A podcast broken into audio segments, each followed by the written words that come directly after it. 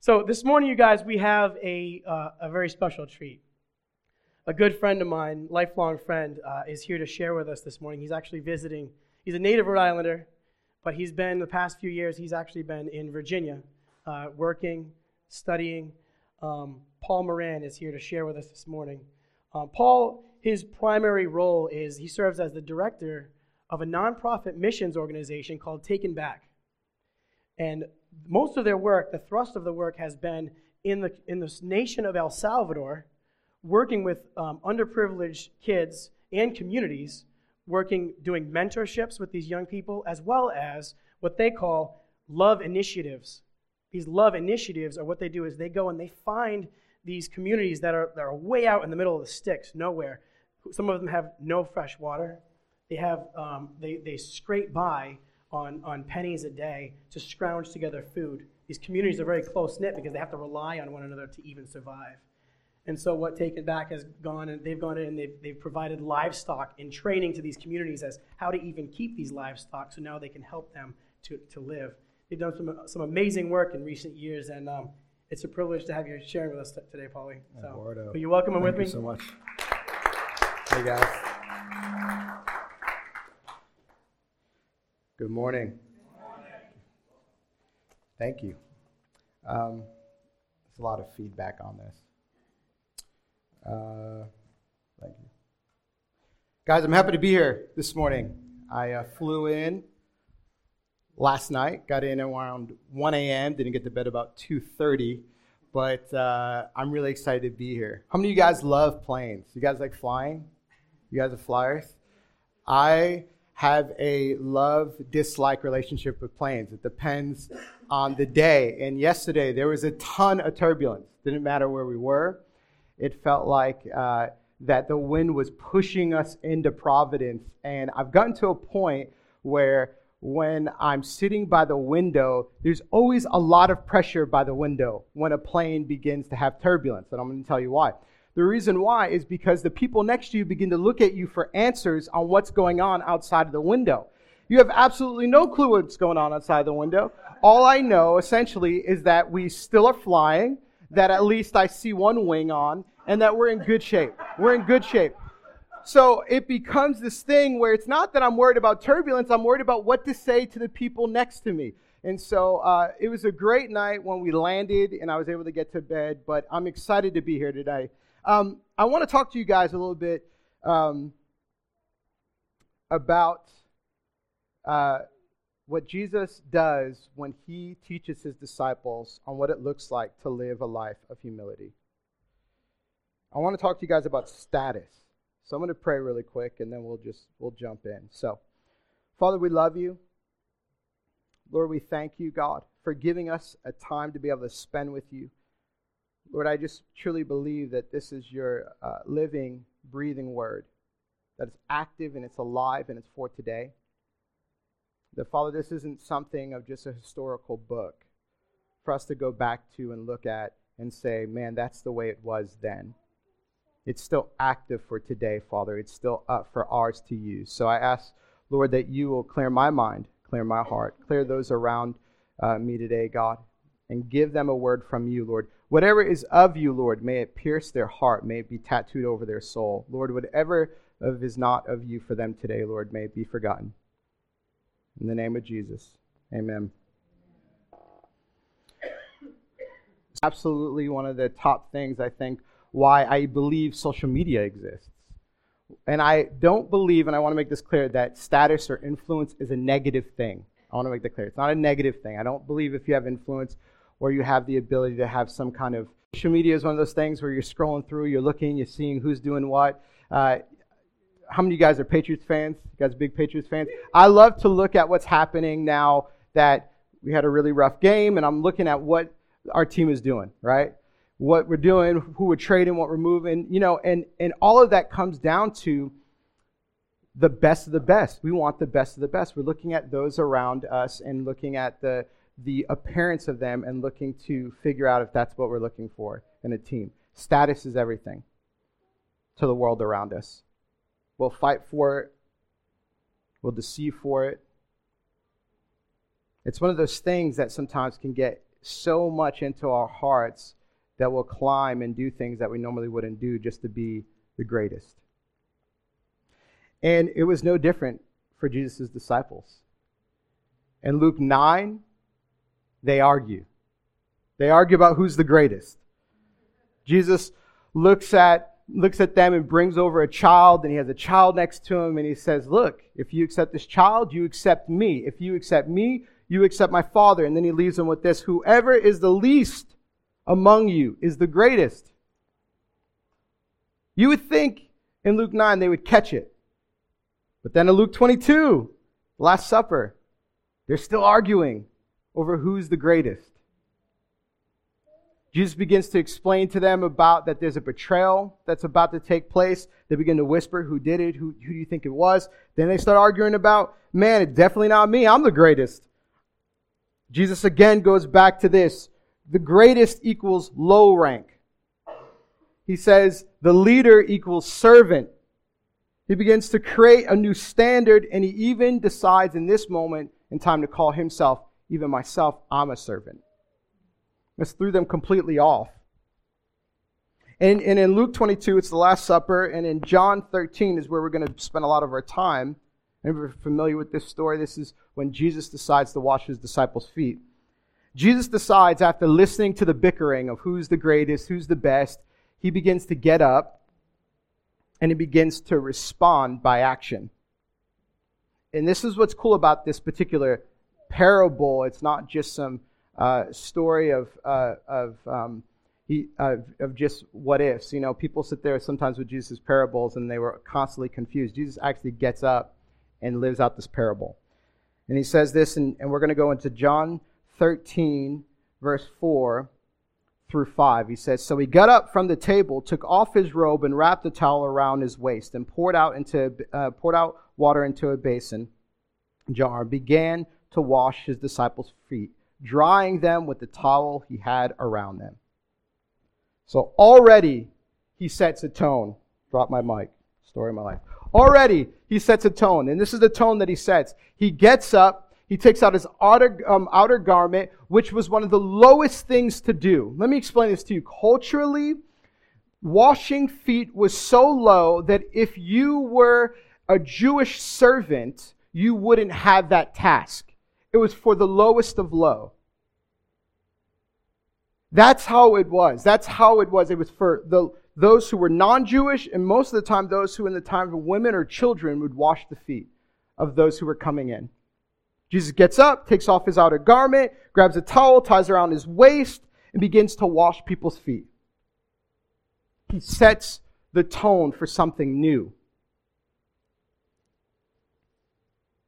It's interesting because Jesus already goes from eternal glory down to humanity, from humanity now, from being a, a, a, master, a leader, again to a servant. He just continues this flow of showing people something here. Catch it. From eternal glory to humanity, from being a master now to a servant. His disciples were so blown away by this, they couldn't understand this. And so Jesus begins to wash their feet. I believe he probably went to John because it says through Scripture, John is very much uh, into himself. he explains that he's the best of the disciples, that he was Jesus' loved one. And, and I'm guessing he starts with John and works his way to Peter, and then begins to have this discussion with Peter. And Peter says, Lord, you're not washing my feet. This is not something I want you to do. Again, I don't think Peter was catching the fact that this was a representation of the cross and what Christ was about to do. The only thing Peter was doing here was, again, saying, like, custom wise, culture wise, this is below you, Jesus. What are you thinking? And Jesus looks at him and says, Look, if I don't wash your feet, you and I are not going to be able to spend eternity together, essentially. He says, You're not getting this. We're not going to be able to walk with one another. And so Peter, with zeal, is like, fine, wash my hands and, and wash my head. And he looks at Peter, he's like, I wonder if he's like, slow down. Peter, because I feel like Peter was always the one that was going in. And uh, says, Peter, look, you already are walking with me. You don't need to be bathed all over again. I believe he was looking and trying to get Peter to understand something that Peter does eventually understand, but not in that moment. So he continues. Chapter uh, 13, we're going to go from 12 to, to 17. He begins to explain afterwards what he was doing. So he washes their feet, he sits back down, he says this After washing their feet, he put on his robe again and sat down and asked, Do you understand what I was doing? You call me teacher and Lord, you are right, because that's why I that's what I am. And since I, your Lord and teacher, have washed your feet, you ought to wash each other's feet. I have given you an example to follow. Do as I have done to you. Hmm. The humility of washing the, his disciples' feet was the representation of the cross and the driven, daunting love of the Father. That is what was happening. He says, guys, I've given you an example and I want you to follow this. This is a self-denial, a self-sacrifice for the sake of, of being a servant to others. This was the tone Jesus was wanting to leave his disciples with as a model to follow. This was his last supper with him. If you knew that your time was coming and you were sitting with your children or you're sitting with your loved ones, how would you want to leave this earth?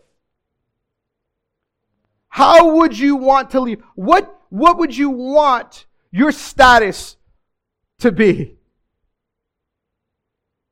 For Christ, it was simple. It was humility and serving in love. You can't be, you can't live in humility. You can't serve people if you don't love first. It's impossible. Jesus' tone that was set was for us to model. Lower yourselves, avoid the trap of pride by taking the lower role. And here's what's mind blowing. The disciples were so wrapped up in their own position of power, they were blinded to the fact that humility is the pathway to honor. We get so wrapped up in who we want to be and the authority and place we want to be in that we lose sight that humility is the pathway to honor. Lower yourself, see God move. Move yourself up high, watch humility take your life in a way you don't want it to be.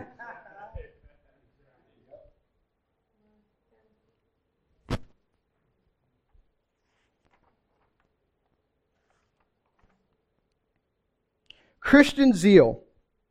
I love, you know, we, uh, so Lisa and I go to Liberty University.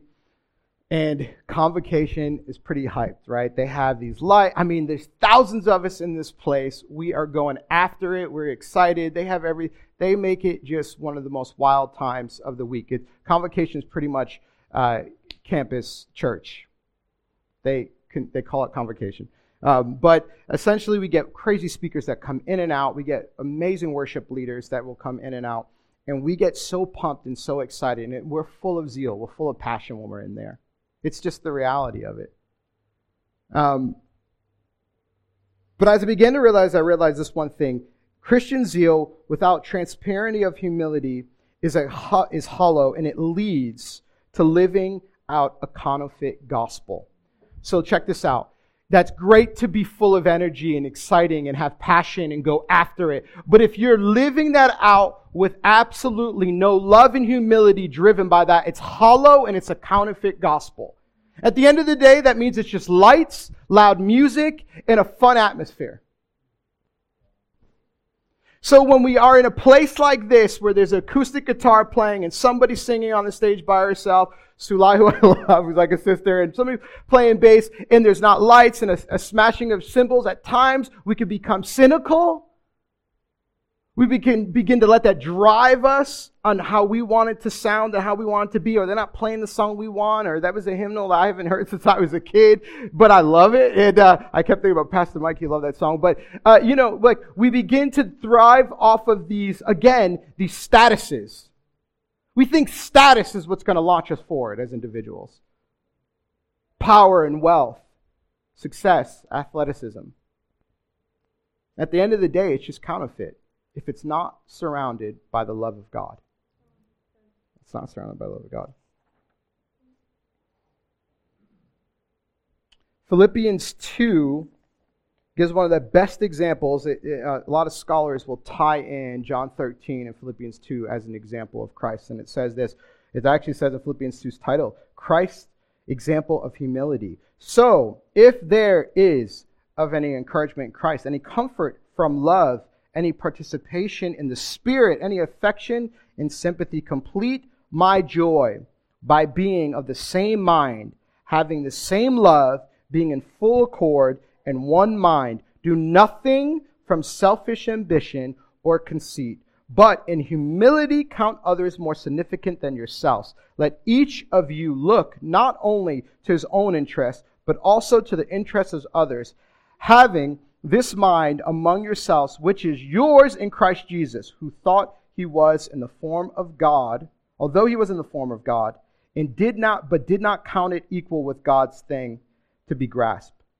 but emptied himself by taking the form of a servant, being born in the likeness of man, and being found in the human form of hum, by humbling himself and being obedient to the point of death, even death on the cross. Therefore, God has highly exalted him and bestowed him. And I love this. Highly exalted him and bestowed him on the name that is above every name, so that in the name of Jesus every knee shall bow in the heaven and earth and under the earth, and every tongue confess that Jesus Christ is Lord, and the glory to the Father. It's an example he set. I know that was long winded. What did he just say? I think I heard him say Jesus and then glory to God. But what I, what what Scripture's saying is simple here. Humble yourselves, follow after the Lord, serve one another, be like one minded. This is the example Christ showed. If God can come down as man and humble himself away from his father and serve as a master, then we ought to example and live out the same thing. If we are telling ourselves that we are above something that Jesus is doing, there's something wrong in our spirit.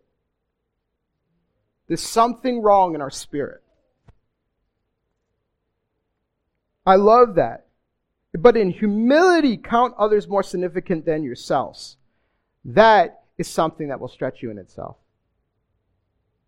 That's being selfless. That's inconveniencing yourself. You ever have that test in your life, like that person that God's calling you to like love and serve with, and and every part of you is like, Lloyd, no, please, not that individual.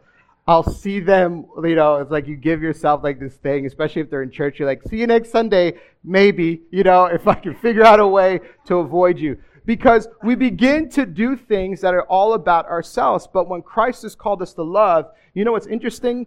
about washing the disciples' feet, he did not leave out Judas. Isn't that interesting? The very man that he was talking to about, about to betray him, yet he still washed the feet of Judas. Still washed the feet of Jesus. I mean, Judas. So if Jesus shows this powerful example of washing the feet of Judas, then we ought to be able to sit and serve under individuals that may not be our first choice of wanting to hang out with.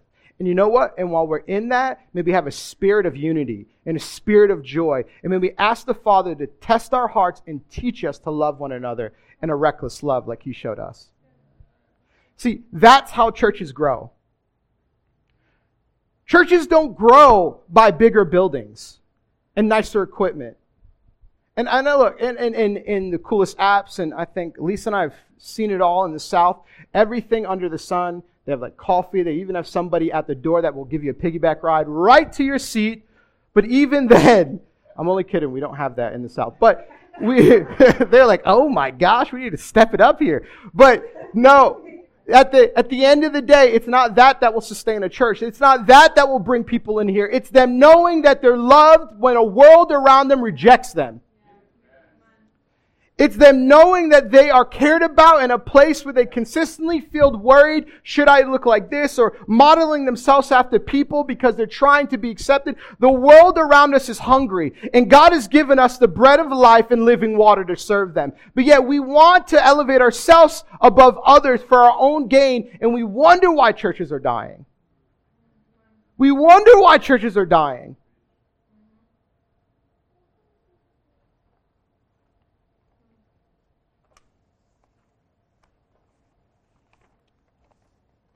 So then Jesus, uh, we, we go down, right? He, he, Judas runs, addresses Judas. Jesus closes out um, chapter 13 with this, verse 31 and 34. Hmm. He says this. He says, um, So now I'm giving you a new commandment love each other just as I have loved you, and you should love each other. Your love for one another will provide the world that you will prove to the world that you are my disciples. So now I give you a new commandment love each other, just as I have loved you, and you should love each other. Your love for one another will provi- prove to the world that you are my disciples. This was not a new commandment. It already talked, eh, Deuteronomy talked about this. Mark chapter 22 talks about this. What is the greatest commandment? Love the Lord your God with all your heart, all your soul, all your mind, right? And what is the, it's in, in I love NLT's version, it says, and just as equally as important, love your, just as equally as important, love your neighbor. No, this wasn't a new commandment, but this is what it was. Christ was saying, instead of being known for your position, especially in Jewish culture, for your wealth, your stance, your robes, your garments, your success, I'm giving you something new to be known for, and it's called love. It's called love. That's what Christ was telling them.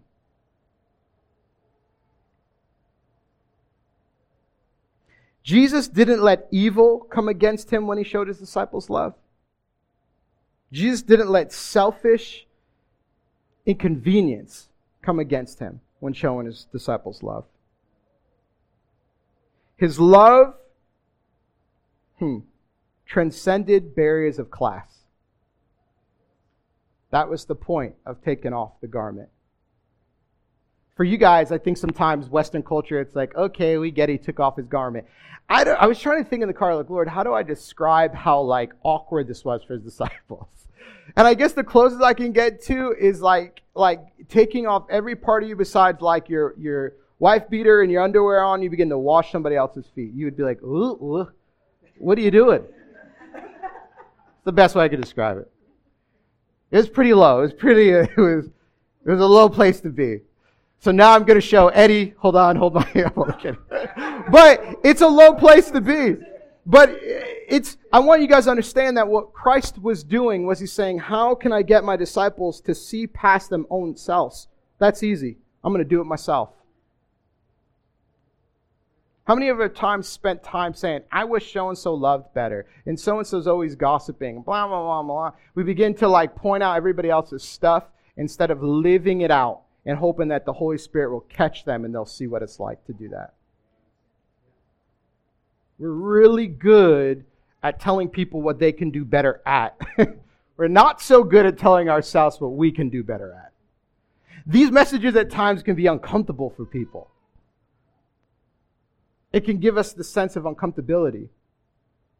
That's what I love about the gospel.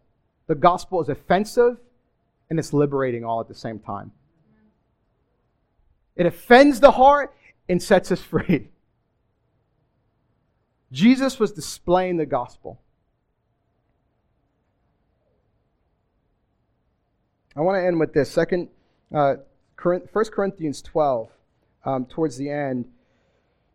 Paul closes it with this Now you are the body of Christ and individual members of it, and God has placed these in the church first apostles, second prophets, third teachers, next uh, miracles, then gifts of healing, helping, managing, um, helping, managing various kinds of languages. Are all apostles? Are all prophets? Are all teachers? Do all do miracles? Do all speaks and uh, do all have gifts of healing? Do all speak in other languages? Do all interpret? Check this out. This very last part right here.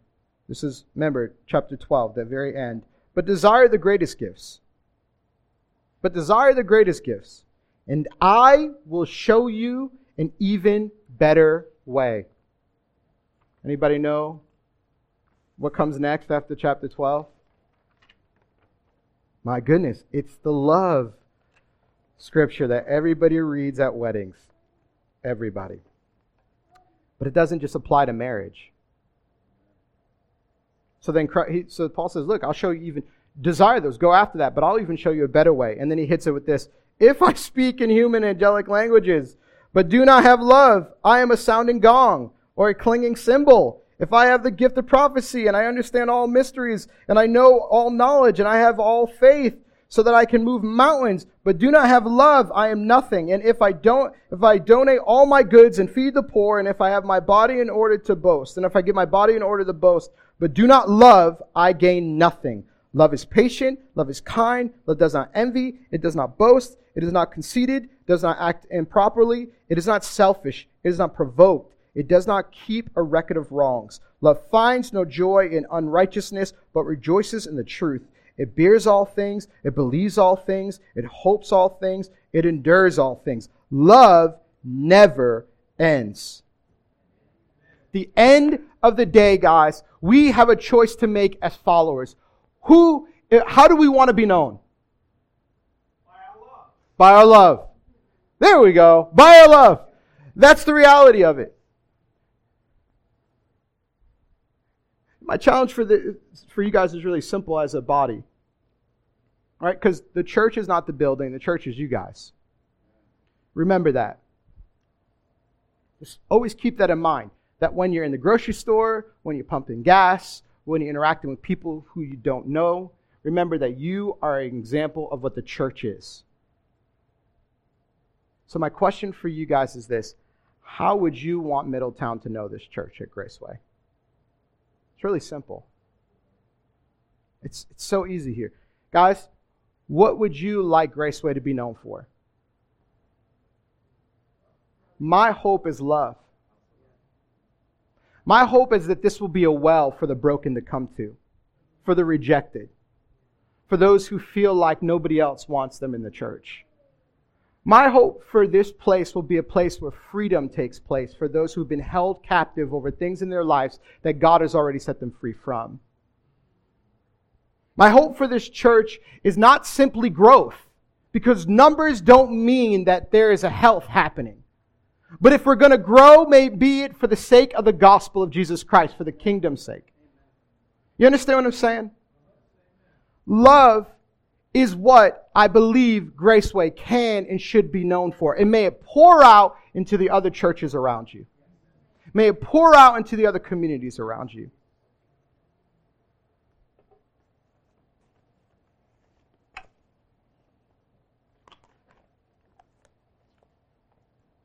So, I don't know how long I was, Eduardo, but oh, pretty good. It was under what you were. Uh, I hear he goes long. uh, I want to end with this. Some of you guys may be wrestling with this, like, okay, yep, great, I understand this. Live in humility, serve one another, love one another. I get it. It's just not that easy. It's just not that easy. And often, this is what I realize the new, one of the other things that uh, one of the scholars I read that pointed out that I love so much was that the new covenant that God placed in front of us was also a representation of the Father's love to the Son. It was a relational thing happening. So, some of you guys are struggling with this. I truly believe it's because some of you guys may be also struggling with the understanding of how much the Father loves you.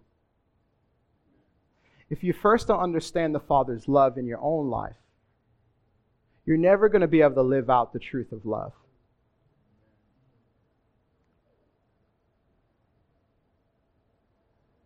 I think we have this distortion in our world on two ends. We have the extreme of the God of grace, and you can do nothing wrong. You can live however you want to live. And then I think we have this other side of the pendulum where it's the God who's waiting for you to mess up, waiting to smite you, waiting to tell you how awful you were. And none of that is true. He's the God of love. So much so, he sent his one and only Son to die on the cross for our sins, to take our place don't leave here today without truly understanding the Father's love. If you're struggling with it within your heart, if you're wrestling with it within your heart, find somebody. Pray with somebody. The Father loves to reveal good gifts to his children. I think we forget that. I'm not talking about prosperity gospel here. Do we realize that our Father wants to reveal good gifts to us as his children? Like he wants to show us how amazing we are in, in his eyes, how he delights in us, how he rejoices over us. That the point, if we're arrogant enough to say that our sin is stronger than the cross, then we have a problem here. Because the cross is what took care of it. It's the power of what Christ did. So, Father,